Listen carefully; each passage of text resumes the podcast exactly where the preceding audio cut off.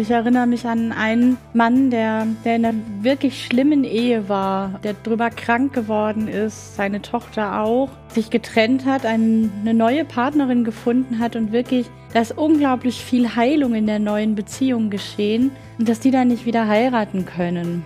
Bei allem, wo so spürbar ist, da ist ein Heilungsweg da, den ich doch auch begleiten möchte als Kirche.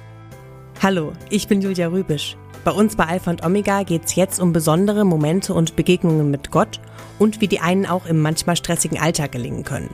Es wird nicht nur weihnachtlich, sondern auch ein bisschen nachdenklich und sogar kritisch. Denn meine Gästin, Schwester Marie Pascal, die erlebt nicht nur ganz schön viel in ihrem Alltag als Ordensschwester bei den Franziskanerinnen von Sießen, sondern sie hat auch eine klare Meinung, wenn es um Missstände in der katholischen Kirche geht. Mir ist bei unserem Gespräch klar geworden, eine kritische Haltung gegenüber der eigenen Kirche haben und trotzdem sein Glück im Glauben finden, das muss ich nicht ausschließen. Zu sehen gibt's unseren Talk auch, alles dazu in den Show Notes. Und hier jetzt erstmal zum Hören. Los geht's. Schwester Marie Pascal, Sie sind nicht nur Ordensschwester und aktuell seelsorgerisch tätig in Ihrem Quartier und an einer Hochschule, sondern auch, ich zähle auf, gelernte Theologin, Logotherapeutin und Pastoralreferentin. Sie promovieren auch, haben Sie mir vorhin erzählt, und spätestens seit diesem Jahr sind Sie auch noch ganz offiziell Autorin. Da ist nämlich Ihr Buch erschienen, Streu Glitzer drauf, Geschichten von Gottes Begegnung im Alltag.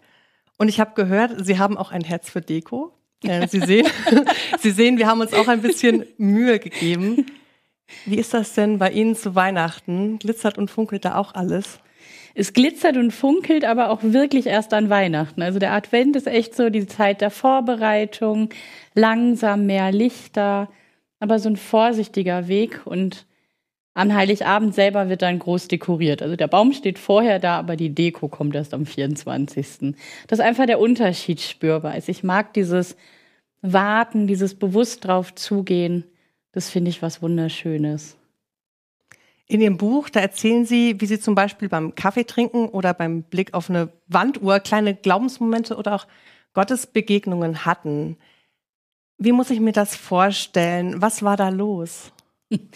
Gar nichts Großes. Also mir ist einfach wichtig, mm, dass Gott nichts ist nur für eine stille Stunde am Tag, für einen Gottesdienst, für Gebetszeiten, sondern wirklich in einer Beziehung zu leben, die so den ganzen Tag durchgeht. Und für mich ist das so ein, ja, so einfach in diesem Gefühl zu leben, wenn ich durch meinen Alltag gehe, dann ist Gott mit dabei. Und so diese Alltagsmomente auch zu nutzen, um Gott zu erfahren. Also als ich eben im Auto saß, da lief ein Liebeslied, wo ich gedacht habe, hey, das passt aber auch super zu meiner Gottesbeziehung. Ne? Also einfach so für diese Momente wach zu sein, ähm, wie im ganz Alltäglichen da was Heiliges durchblitzen kann. Mhm. Bei Freunden schreibe ich ja auch zwischendrin mal eine WhatsApp und treffe mich nicht nur alle zwei Wochen oder so. Also so dieses, ähm, ja, wirklich den, den ganz normalen Alltag teilen. Wie kann mir denn so eine, Sie haben es gerade freundschaftlich genannt, so eine freundschaftliche Begegnung mit Gott jetzt gerade zur Weihnachtszeit gelingen? Ich glaube, das erste ist, dass ich mir, ja, dass ich, dass ich das überhaupt in meinem Blick habe, dass das sein darf, sein kann.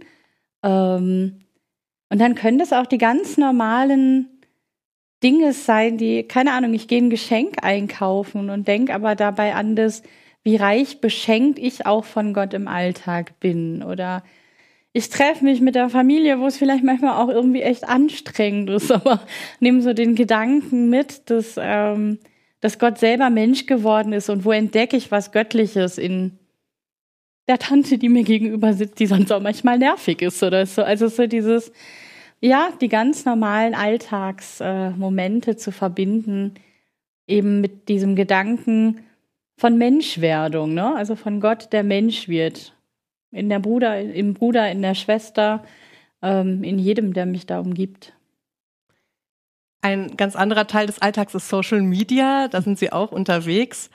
Ähm, so sieht zum Beispiel Ihr Instagram-Account aus. Und meine Frage wäre jetzt mal, was teilen Sie denn da eigentlich? Also zum einen ist, ist eins so, dass ich versuche, jeden Sonntag das, das Sonntagsevangelium so ein bisschen so darzustellen, wie es eben auch in den ganz normalen Alltag reinsprechen kann. Dann sind es viel auch einfach Morgengebete, Abendgebete, also so diesem, dem Tag so einen Rahmen geben, ne? mit so einem Gedanken an das Heilige. Und dann auch einfach wirklich Alltagsmomente, ähm, wo für mich was durchblitzt von Gott. Oder wenn kirchlich was passiert, ähm, dass das auch so seinen Widerhall findet. Ne? Wenn ja gerade irgendwelche Skandale da sind oder auch irgendwelche schönen Nachrichten, das gibt es ja manchmal auch, ähm, auch die mit hineinzunehmen. Aber das Wichtigste ist mir tatsächlich dieses Social Media zu benutzen als einen Raum für frohe Botschaft. Also das ist das, auch was, was, was, Entschuldigung, was viel passiert? Also, dass Sie da auch im Austausch sind tatsächlich mit Menschen auf äh, zum Beispiel Instagram? Ja, und das ist was total Schönes. Also, wenn ich da was teile ähm, und dann schreibt mir jemand was.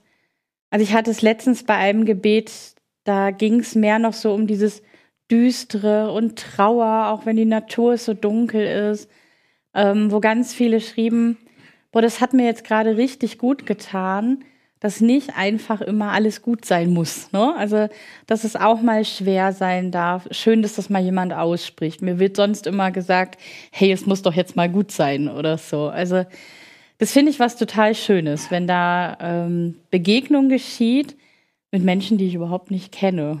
Das ist das Stichwort äh, Begegnung mit Menschen, die sich vielleicht noch gar nicht kennen. Ähm, und zwar veranstalten Sie noch was ganz Besonderes, U-Bahn-Gottesdienste.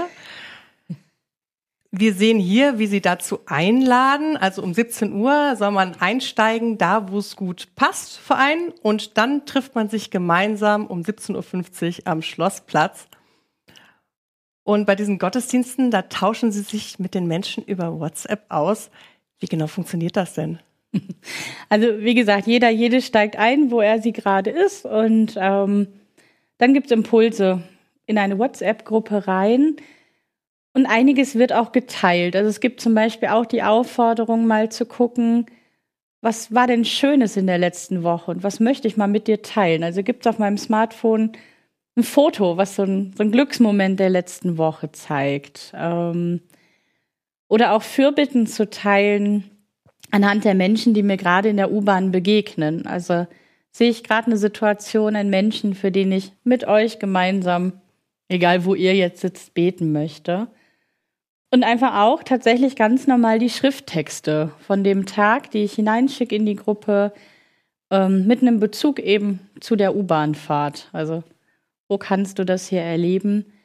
Und Ziel ist für mich einfach, ja, dass erfahrbar ist, Kirche ist nicht nur Kirche. Also ich, ich kann Gott überall erfahren, auch in der U-Bahn. Ich habe auch schon Gottesdienste einen Kreuzweg gefeiert auf Stationen eines Krankenhauses. Ich habe schon in einer Kneipe einen Gottesdienst gefeiert, an vielen Orten im Freien. Also einfach so dieses, es ist nicht beschränkt nur auf den Kirchraum. Du kannst überall Erfahrungen mit Gott machen. Und Sie sagen es, so sieht es dann aus, wenn Sie sich dann treffen mit den TeilnehmerInnen vom U-Bahn-Gottesdienst, wenn sie dann alle am Schlossplatz angekommen sind. Sind da denn andere Menschen dann, weil Sie ja gerade meinten, ne, das soll nochmal Leute auch anders ansprechen in ihrem Alltag, sind da dann andere Menschen als in einem regulären Gottesdienst? Ja und nein. Also es kommen schon auch die Leute, die in die regulären Gottesdienste kommen und einfach auch sich mal nach einer anderen Form sehnen ähm, und die das dann wieder mitnehmen in die ganz normalen Gottesdienste. Und es gibt Menschen, die durch Menschen, die in reguläre Gottesdienste auch gehen, dann aber zu einem U-Bahn-Gottesdienst mitkommen. Also so, ach, in eine Kirche würde ich nicht gehen, aber ach, du gehst in den U-Bahn-Gottesdienst, ja doch, das probiere ich mal aus. Und es war vor allem interreligiös jetzt. Also ich hatte viele Hinduistinnen, ähm, Muslima dabei, die gesagt haben, auch das finde ich jetzt auch mal spannend. Also es war gleichzeitig ungeplanten interreligiöser Gottesdienst. Spannend, ja. Jetzt könnten Sie ja auch sagen, Sie machen einfach einen ne, regulären Gottesdienst in der Kirche und die Menschen, die sollen dann einfach mit der U-Bahn zu Ihnen kommen, nicht an den Schlossplatz, aber Sie setzen sich ja, ne, Sie, Sie sind ja gemeinsam mit den Menschen unterwegs, also im öffentlichen Raum, jetzt sei es die U-Bahn oder auch, wie Sie gesagt haben, die Kneipe und Sie sind aber auch im digitalen Raum parallel unterwegs. Muss Kirche denn aus Ihrer Sicht genau das mehr machen, hin in den Alltag der Menschen? Ja, also auf jeden Fall ähm, in den Alltagsbezug. Also ich würde jetzt nicht das eine gegen das andere ausspielen. Wir brauchen, ich sage jetzt mal, die heiligen Orte, wir brauchen die Versammlung in der Kirche. Das, das glaube ich schon. Ähm, auf jeden Fall. Aber es braucht den, den Bezug zu meinem Alltag. Also ob ich jetzt in der Kirche sitze oder ob ich andere Formate nutze, es braucht eine Relevanz. Also ich muss spüren, das, was ich jetzt hier tue, ähm, das hat eine Relevanz für mein Leben. Das ist nichts, was, ne, was irgendwie oben drauf kommt, was fern ist zu meinen Erfahrungen, sondern ich finde mich da drin wieder. Und ob das jetzt in einem ganz regulären Gottesdienst ist, also ich leite Gottesdienste oft ein mit dem, egal wie wir hier sind, vielleicht ist der eine müde, weil er gestern auf einer Party war, der andere ist müde, weil die Woche anstrengend war, der nächste freut sich aufs Mittagessen im Familienkreis. Also einfach so dieses, diese Alltags, ähm, diesen Alltagsbezug, diesen Lebensbezug mit hineinnehmen. Das finde ich wichtig. Jetzt noch mal ein bisschen weiter mit Ihrer Vergangenheit. Sie kommen eigentlich aus Nordrhein-Westfalen, aus dem ja. Münsterland. Ihr Vater, der, äh, Ihr Vater Franz Josef Reuver war Pastoralreferent, später dann auch Diakon. Wie hat Gott denn in Ihrem Familienalltag stattgefunden? Welche Rolle hat er da gespielt oder die? Ja, also erstmal sehr, hm, eine sehr, eine sehr logische Rolle im Sinne von, wenn er jetzt der Diakon ist, dann gehört es sich auch in den Gottesdienst zu gehen. Dann wird man irgendwie automatisch Messdienerin, hilft mit beim Ferienlager. Ähm, also ich würde sagen, ich habe schon viel mitbekommen, das Jahr. Ähm, Kirche hat eine große Rolle gespielt, Glaube aber nicht unbedingt. Das war, glaube ich, auch nicht so die Zeit, wo man viel über Glaube gesprochen hat. Also es lief so selbstverständlich mit. Ähm, sehr bodenständig, das, das schon. Aber das, wir haben jetzt zum Beispiel nicht viel gebetet vor den Mahlzeiten oder so, ne? Das nicht. Also ich habe auch als Kind nicht gebetet. Ich habe irgendwie, man hat was mitbekommen. Ähm, für mich war es zum Beispiel immer das, das Evangelium im Gottesdienst. Das war immer mein Highlight-Moment. Also das war irgendwie sowas von, ach krass, ja, das ist toll. Also was Jesus da macht, das, das finde ich super. Das hat doch was, hat doch was von gelingendem, von gutem Leben. Ne? erlebt habe ich es nicht immer so. Also ich habe oft eher diese Spannung gespürt von, von diesem, ja, was da verkündet wird im Evangelium und von dem, wie es dann gelebt wird. Ja, da würde ich gerade auch mal rein, weil ich habe gelesen, dass Sie als junger Mensch Kirche oft auch als zu eng oder ja. sogar heuchlerisch ja. erlebt haben. Wie lässt sich das denn vereinbaren mit, mit Glauben und mit Gott? Wie haben Sie das denn gemacht?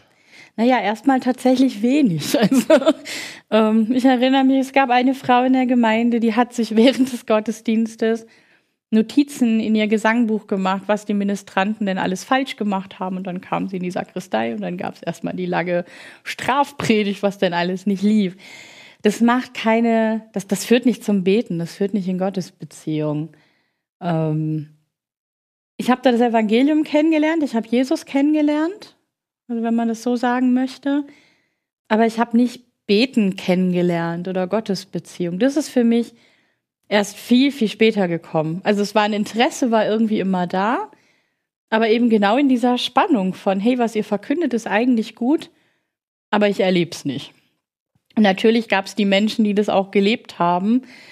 Mir ist bloß tatsächlich erst die Spannung aufgefallen. Das andere kam später. Also die Menschen, wo ich dann wirklich erlebt habe, boah, das ist ein echtes Vorbild für dich, auch an Treue, an Freude im Glauben, an bodenständigem Glauben. Das hat gedauert, ja. Haben Sie denn da mit jemandem drüber gesprochen? Also war das irgendwie Thema auch bei Ihnen in der Familie? Nee, in der Familie tatsächlich wenig. Also ich war viel die Kritikerin. Also ich habe wirklich ganz viel hinterfragt. Das war so meins. Und damit konnte ich auch landen. Also das, ähm, mein Vater ist auch jemand, der hinterfragt die Dinge. Das hat nicht irgendwie so ein, ne, so ein frommes Obergerüst, sondern das ist gut hinterfragt und bodenständig. Meine Oma war auch so jemand, die so ganz bodenständig fromm war und alles hinterfragt hat. Und das war irgendwie auch so meins. Und das tat auch da gut. Also so dem Ganzen wirklich auf den Grund zu gehen. Erstmal auszusortieren, was führt mich denn nicht hin? Ähm, Und dann sind nachher erst wirklich Glaubenserfahrungen dazugekommen. Und das waren dann eher Freundinnen und Freunde, mit denen ich das geteilt habe. Also mein Freundeskreis war ein, war ein unglaublich toller für erste Schritte wirklich im Glauben. Ähm, da habe ich die intensivsten Glaubensgespräche gehabt. Wir haben im Studium sind wir immer Sonntagmorgens zusammen in den Gottesdienst, dann haben wir zusammen gekocht und dann haben wir den ganzen Nachmittag geredet und auch viel tatsächlich über das Evangelium, was dran war und was das eben mit unserem Leben zu tun hat. Mhm.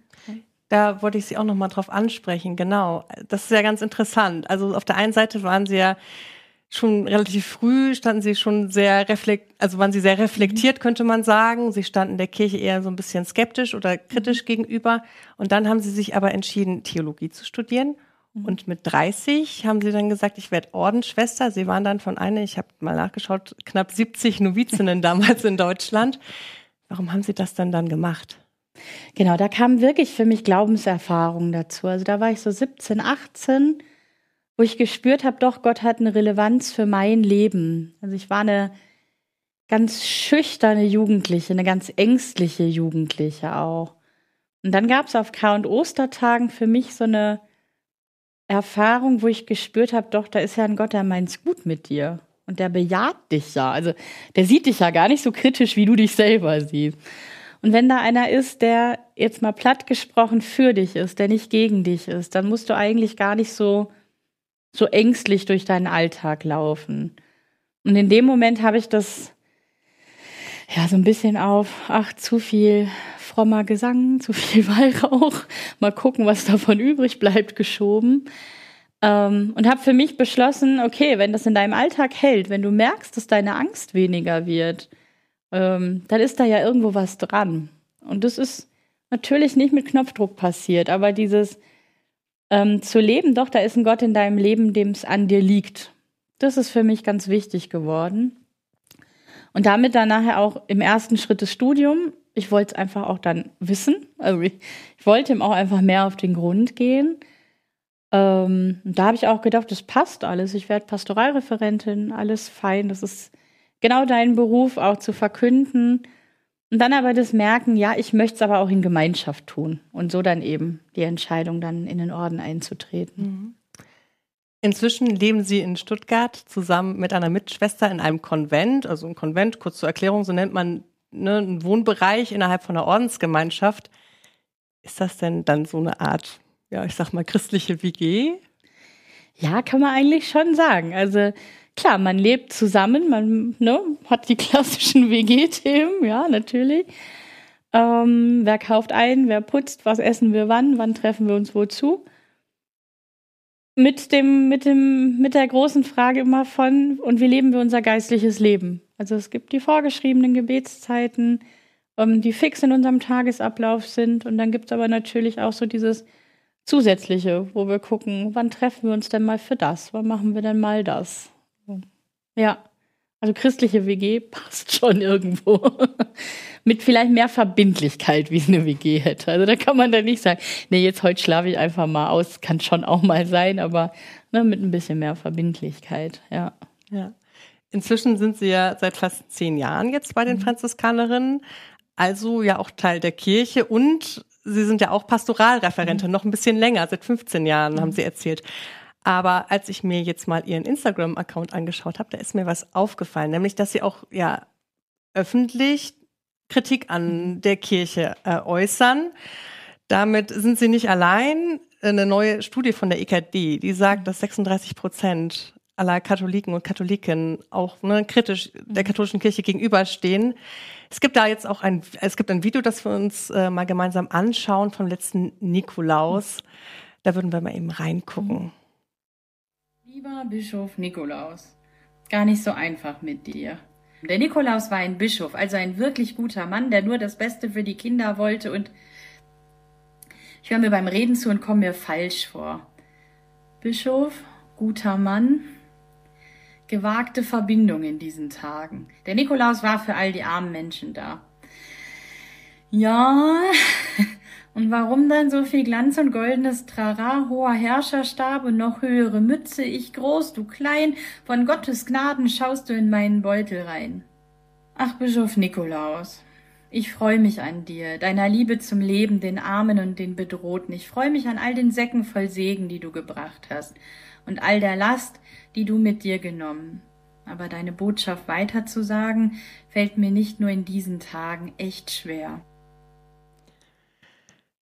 Damit rechnet man erstmal nicht bei einem Nikolaus-Video, so ging es mir zumindest, was Sie hier ansprechen. Das ist ja unter anderem Machtmissbrauch mhm. und auch ungleiche Machtverhältnisse allgemein innerhalb von der katholischen Kirche.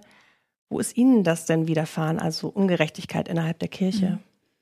Ach, im, im Berufsalltag immer wieder. Also ich erinnere mich an einen Mann, der, der in einer sch wirklich schlimmen Ehe war, ähm, der drüber krank geworden ist, seine Tochter auch, sich getrennt hat, ein, eine neue Partnerin gefunden hat und wirklich, da ist unglaublich viel Heilung in der neuen Beziehung geschehen und dass die dann nicht wieder heiraten können. Ähm, bei allem, wo so spürbar ist, da ist ein Heilungsweg da, den ich doch auch begleiten möchte als Kirche, ne? Gerade wenn sie sich das wünschen. Ähm, oder ich habe damals immer wieder queere Paare, die, die gerne von mir gesegnet werden wollten, als das noch nicht möglich waren, war, da haben wir oft die Wohnung gesegnet, wenn sie neu in eine Wohnung gezogen sind. Und damit natürlich auch die Menschen da drin, weil anderes noch nicht möglich war. Ne? Das, ja, und warum nicht in der Kirche? Also warum nicht zeigen, ihr gehört dazu? Gut, dass es jetzt geht. Ähm, oder immer auch wieder so Momente von, mh, hm, ich bereite jemand Erwachsenen auf die Taufe vor. Wir haben einen intensiven Kontakt aufgebaut und ich stehe dann bei der Taufe daneben und darf nicht selber die Person taufen, obwohl da so viel gewachsen ist. Das sind schon Momente, die schwierig sind, wo dann manchmal einfach wenig an froher Botschaft durchkommt. Ähm Würden Sie dann auch sagen, jetzt das letzte Beispiel gerade, das war auch da ist ihnen Ungerechtigkeit widerfahren, weil sie eine Frau sind? Ja. ja, also wir haben da, und da geht es mir gar nicht nur um, um die Frage nach Priestertum für die Frau. Ich weiß auch nicht, ob das, ob das die einzige Lösung ist, ob wir nicht viel mehr generell auch an, an Macht, an Klerikalismus abbauen müssen. Ähm, aber es ist de facto so, dass dass die Stimme der Frau eine deutlich geringere ist. Gut, dass da jetzt immer mehr dran passiert, im synodalen Weg, auch in der Weltsynode, dass da Frauen mit dabei sind, dass immer mehr Ordensfrauen auch, auch den Mund aufmachen und auch ihre Stimme dazugeben. Ähm, aber es bleibt noch viel Luft nach oben, auf jeden Fall diese ganzen Dinge, die Sie aufgezählt haben, ja, also queere Paare, die Sie damals noch eher so im Heimlichen, ja. ne, da die Wohnung gesegnet haben und auch diese Geschichte mit der Taufe, was sich jetzt gerade verändert. Was für Gefühle hat das in Ihnen ausgelöst? Was hat das mit Ihnen gemacht? Also erstmal so dieses Gefühl von, von Schmerz, dass da diese Größe Gottes irgendwo beschränkt wird. Also dieses, diese frohe Botschaft, diese, diese Botschaft von Leben, die er für uns da hat, dass da so ein Riegel davor gesetzt wird, dass da Türen zugemacht werden. Erstmal ein Riesenschmerz und dann eine Ohnmacht. Also eine, ne, schon in Grenzen was bewegen zu können, aber im letzten eine Ohnmacht. Ähm, und ein, ja, begrenzt bleiben. Und äh, schon immer wieder die Herausforderung dann, ja, und wie gehst du jetzt damit um? Hatten Sie denn dann, genau, wie sind Sie damit umgegangen? Hatten Sie dann eine Strategie? Ja, Strategie. Ähm, ich glaube, es sind für mich zwei Sachen, die mir da am wichtigsten sind. Das eine, dieses, es ist ja dann so ein Gefühl von, von, von Ohnmacht und da so diese Wirkmächtigkeit dagegen zu setzen. Also zu gucken, ja, was kann ich aber auch tun? Also es macht einen Unterschied, wie ich wem begegne und das dann auch nicht zu klein zu reden, wenn im Großen noch nichts möglich ist. Und das andere, dieses immer wieder auch bei meiner Gottesbeziehung zu bleiben, also mir die nicht kaputt machen zu lassen von, von strukturellen Fragen, ne? sondern mir da immer wieder Zeiten zu nehmen, mich da in Gott zu beheimaten. Das klingt vielleicht ein bisschen fromm, aber einfach wirklich dieses, worum geht's mir eigentlich? Und mich aus dem immer wieder erfüllen zu lassen. Neben diesen Problemen innerhalb der Kirche, über die wir jetzt gesprochen haben, gibt es ja auch leider gerade sonst sehr viele schlechte Nachrichten. Es fühlt sich alles sehr schwer an. Welchen Tipp haben Sie denn dann jetzt vielleicht zu Weihnachten? Wie kann man in solchen Zeiten Weihnachten feiern? Weihnachten ist ja das Fest der Menschwerdung und das, das, also mich berührt das schon. Wir feiern auf der einen Seite Menschwerdung, dass Gott Mensch wird in einem kleinen Kind und wir erleben so viel Menschenleben, was getötet wird. Das, also dieser Gegensatz, der fällt mir auch nicht leicht. Ähm, gleichzeitig ist, ist Jesus ja selber, also ist Gott selber Mensch geworden in eine unfriedvolle Welt damals hinein. Ähm, und da ist auch nicht einfach nur schnell Frieden passiert, aber da ist eine Botschaft hineingekommen von das letzte Wort hat die Liebe. Ähm, es klingt vielleicht so noch ein bisschen platt, aber für mich ist es schon dieses, mir immer wieder neu bewusst zu machen, ähm, ich will aber ein Friedensmensch sein. Und ich will dem Nächsten als Schwester, als Bruder begegnen. Also ich fange bei mir an. Das Große, da habe ich keine Lösung. Das macht mich oft ohnmächtig. Das Einzige, was ich tun kann, ist selber immer mehr Friedensmensch zu werden, bei meiner eigenen Menschwerdung anzufangen. Das waren fast schon die Schlussworte. Ganz zum Ende noch eine schnelle Frage. Was ist denn Ihr Wunsch zu Weihnachten? Und zwar jetzt nicht im Sinne von Geschenken, sondern ganz allein für sich. Was wünschen Sie sich für sich selbst zu Weihnachten? Ich habe so ein bisschen das, was ich gerade gesagt habe. Also immer mehr der Mensch zu werden, den Gott schon in mir sieht und den ich noch gar nicht entdecke, also wo ich immer am rumkritteln bin, so, am rumkritisieren, am nörgeln, am es könnte alles besser und schöner sein, da seinen Blick immer mehr zu sehen. Ähm, das wäre echt Menschwerdung und echt Weihnachten. Übrigens, Alpha und Omega, mehr als du glaubst, ist ein gemeinsames Format der katholischen Bistümer Rottenburg-Stuttgart und Freiburg und des evangelischen Medienhauses Stuttgart. Zu sehen sind die Sendungen bei den privaten Fernsehsendern in Baden-Württemberg, auf Bibel-TV und auf YouTube. Weitere Infos gibt's unter kirchenfernsehen.de und kipp-tv.de. Wenn Sie Fragen, Wünsche und Feedback haben, schreiben Sie uns gerne an podcast.kipp-radio.de. Und wenn Ihnen diese Folge mit Schwester Marie Pascal gefallen hat, wie wär's dann mit Podcast Folge Nummer 100?